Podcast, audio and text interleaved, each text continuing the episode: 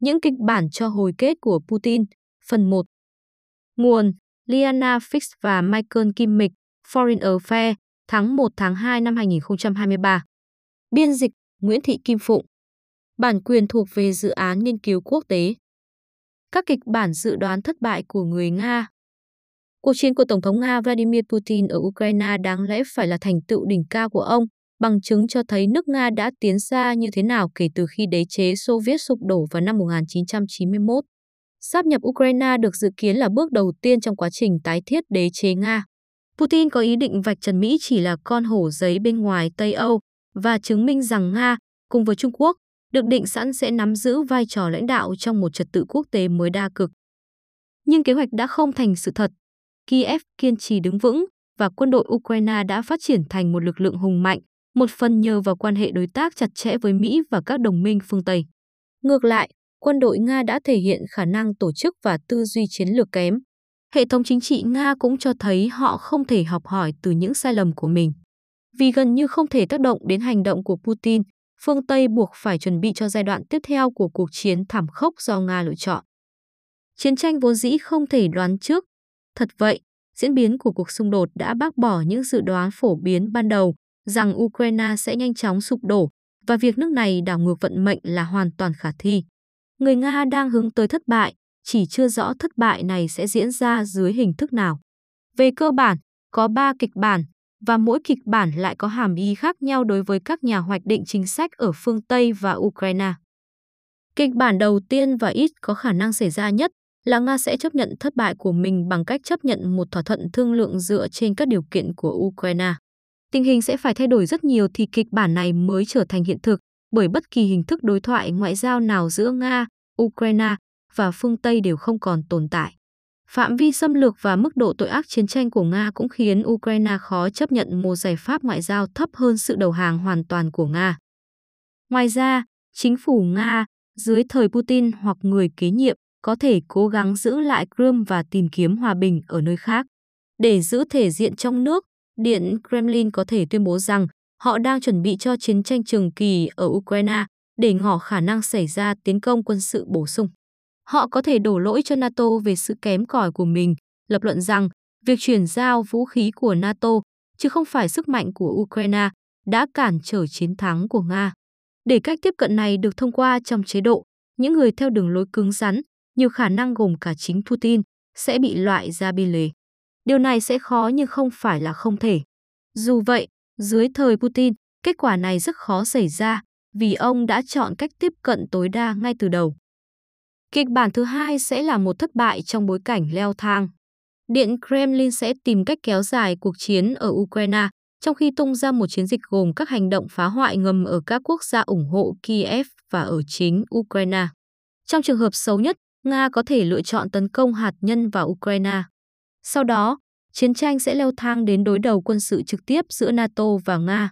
Nga sẽ chuyển từ một quốc gia theo chủ nghĩa xét lại thành một quốc gia bất hảo, một quá trình vốn dĩ đang diễn ra rồi, và quá trình đó sẽ củng cố niềm tin của phương Tây rằng Nga là một mối đe dọa đặc biệt và không thể chấp nhận được.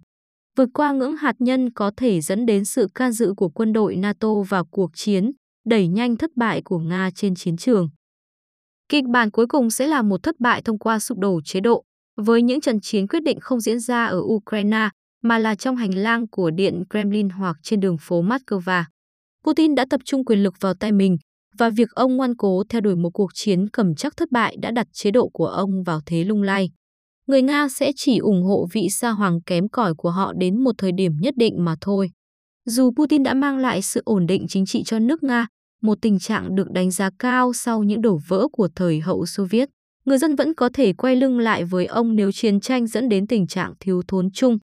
Sự sụp đổ của chế độ Putin có thể đồng nghĩa với việc kết thúc chiến tranh ngay lập tức vì Nga sẽ không còn khả năng tham chiến khi chính nước này rơi vào hỗn loạn.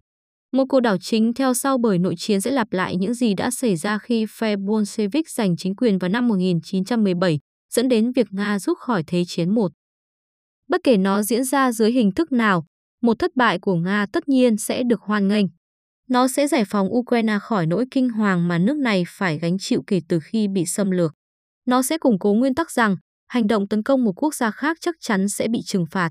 nó có thể mở ra những cơ hội mới cho Belarus, Georgia và Moldova và cho phương Tây hoàn tất việc sắp xếp châu Âu theo dự định của mình. Đối với Belarus, sẽ xuất hiện một con đường để chấm dứt chế độ độc tài và hướng tới các cuộc bầu cử tự do và công bằng.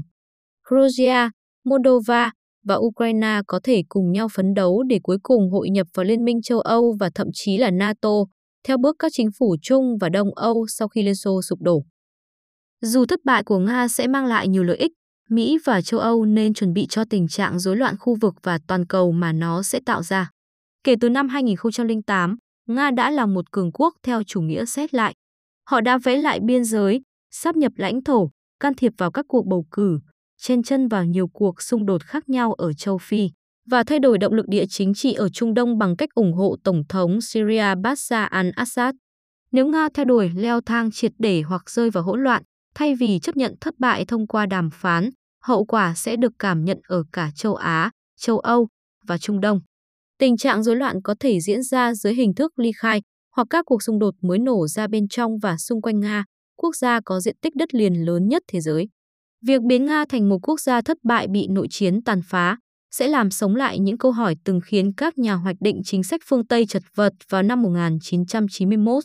Chẳng hạn, ai sẽ giành quyền kiểm soát vũ khí hạt nhân của Nga? Một thất bại trong hỗn loạn của Nga sẽ tạo ra một lỗ hổng nguy hiểm trong hệ thống quốc tế. Không thể đàm phán. Cố gắng thuyết phục Putin chấp nhận thất bại thông qua đàm phán là điều rất khó, nếu không muốn nói là không thể. Việc này có thể khả thi hơn dưới thời người kế nhiệm ông. Tổng thống Ukraine Volodymyr Zelensky sẽ yêu cầu Moscow từ bỏ yêu sách đối với các vùng lãnh thổ do Nga kiểm soát trên danh nghĩa ở Donetsk, Kherson, Luhansk và Zaporizhia. Putin đã ăn mừng việc sáp nhập các khu vực này bằng nhiều hoạt động long trọng. Ông sẽ khó mà thay đổi quan điểm sau màn thể hiện lòng yêu nước, dù khả năng kiểm soát của Nga đối với các lãnh thổ này là rất mong manh. Bất kỳ nhà lãnh đạo Nga nào, dù là Putin hay người nào khác, cũng sẽ không chịu từ bỏ Crimea, một khu vực của Ukraine mà Nga đã sáp nhập vào năm 2014. Các điều kiện ở Nga sẽ phải có lợi cho sự thỏa hiệp. Ban lãnh đạo mới của Nga sẽ phải đối diện với một quân đội mất tinh thần và đánh cược vào việc công chúng chấp nhận đầu hàng. Người Nga có thể trở nên thờ ơ nếu chiến tranh tiếp diễn mà không có giải pháp rõ ràng. Nhưng giao tranh sẽ vẫn tiếp tục ở các khu vực phía đông Ukraine và căng thẳng giữa hai nước sẽ vẫn ở mức cao. Dù vậy, một thỏa thuận với Ukraine có thể giúp bình thường hóa quan hệ giữa Nga và phương Tây. Đó sẽ là một điểm hấp dẫn đối với một nhà lãnh đạo Nga ít quân phiệt hơn Putin và cũng sẽ hấp dẫn nhiều người Nga. Các nhà lãnh đạo phương Tây cũng có thể có lợi ích khi thúc đẩy đàm phán nhằm chấm dứt chiến tranh. Vấn đề ở đây là mặt thời điểm. Trong hai tháng đầu tiên sau cuộc xâm lược vào tháng 2 năm 2022, Nga đã để mất cơ hội đàm phán với Zelensky và tận dụng đòn bẩy chiến trường của mình.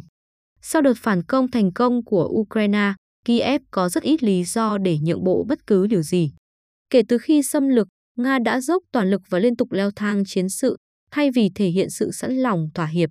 Một nhà lãnh đạo mềm mỏng hơn Putin có thể khiến Ukraine cân nhắc việc đàm phán. Khi đối mặt với thất bại, Putin có thể dùng đến việc đả kích trên trường quốc tế. Ông đã liên tục mở rộng lập luận về chiến tranh của mình, tuyên bố rằng phương Tây đang tiến hành một cuộc chiến ủy nhiệm chống lại Nga với mục tiêu hủy diệt nước này.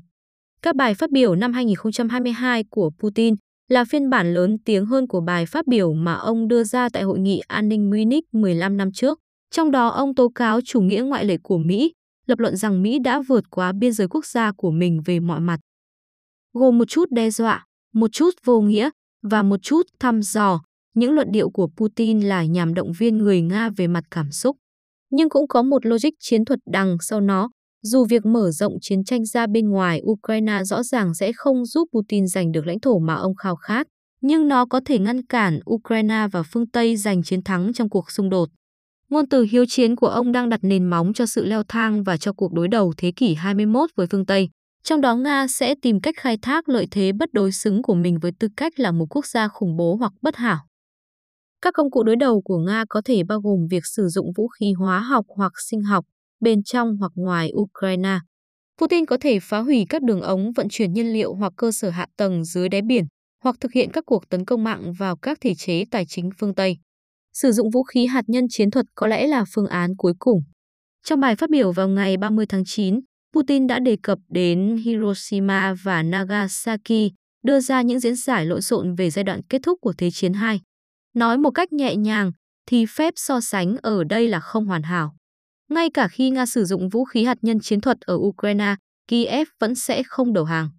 Bởi một điều, người Ukraine biết rằng sự chiếm đóng của Nga đồng nghĩa với sự diệt vong của đất nước họ, điều đó không đúng với nước Nhật năm 1945. Chưa kể, Nhật Bản đang thua trận vào thời điểm đó. Còn tính đến cuối năm 2022, chính Nga, cường quốc hạt nhân, mới là kẻ thua cuộc. Hậu quả của một cuộc tấn công hạt nhân sẽ rất thảm khốc, không chỉ đối với người dân Ukraine. Chiến tranh sẽ tiếp diễn và vũ khí hạt nhân sẽ không giúp được gì nhiều cho binh lính Nga trên mặt đất. Thay vào đó, Nga sẽ phải đối mặt với sự phẫn nộ của quốc tế. Hiện tại, Brazil, Trung Quốc và Ấn Độ chưa lên án cuộc xâm lược của Nga, nhưng không có quốc gia nào trong nhóm này thực sự ủng hộ Moscow trong cuộc chiến kinh hoàng của họ, cũng không quốc gia nào ủng hộ việc sử dụng vũ khí hạt nhân. Chủ tịch Trung Quốc Tập Cận Bình đã công khai điều này vào tháng 11 sau khi gặp Thủ tướng Đức Olaf Scholz. Ông đưa ra một tuyên bố rằng hai nhà lãnh đạo cùng phản đối việc sử dụng hoặc đe dọa sử dụng vũ khí hạt nhân. Nếu Putin bất chấp lời cảnh báo này, ông sẽ trở thành một kẻ bị cô lập, bị trừng phạt về kinh tế và có lẽ cả về quân sự bởi một liên minh toàn cầu. Do đó, đối với Nga, đe dọa sử dụng vũ khí hạt nhân có lợi hơn là thực sự làm vậy. Nhưng Putin vẫn có thể lựa chọn sử dụng vũ khí hạt nhân, xét cho cùng, phát động cuộc xâm lược là một nước đi sai lầm nghiêm trọng, nhưng ông vẫn làm thế. Nếu ông chọn phá vỡ điều cấm kỳ hạt nhân, NATO có lẽ sẽ không phản ứng tương xứng để tránh rủi ro xảy ra đáp trả hạt nhân. Tuy nhiên, liên minh rất có thể sẽ phản ứng bằng lực lượng thông thường để làm suy yếu quân đội Nga và ngăn chặn các cuộc tấn công hạt nhân tiếp theo. Theo đó đặt ra nguy cơ gây ra một vòng xoáy leo thang nếu Nga tiến hành các cuộc tấn công thông thường nhằm vào NATO để đáp trả. Ngay cả khi tránh được kịch bản này, một thất bại của Nga sau khi sử dụng hạt nhân vẫn sẽ gây ra những hậu quả nguy hiểm. Nó sẽ tạo ra một thế giới không có trạng thái cân bằng hạt nhân không hoàn hảo của chiến tranh lạnh và kỷ nguyên 30 năm sau chiến tranh lạnh. Nó sẽ khuyến khích các nhà lãnh đạo trên toàn cầu sử dụng vũ khí hạt nhân, vì dường như sự an toàn của họ chỉ có thể được đảm bảo bằng cách có được vũ khí hạt nhân và thể hiện sự sẵn sàng sử dụng chúng. Một thời đại chạy đua phổ biến vũ khí hạt nhân sẽ xảy ra sau đó, gây tổn hại lớn cho an ninh toàn cầu. Còn tiếp một phần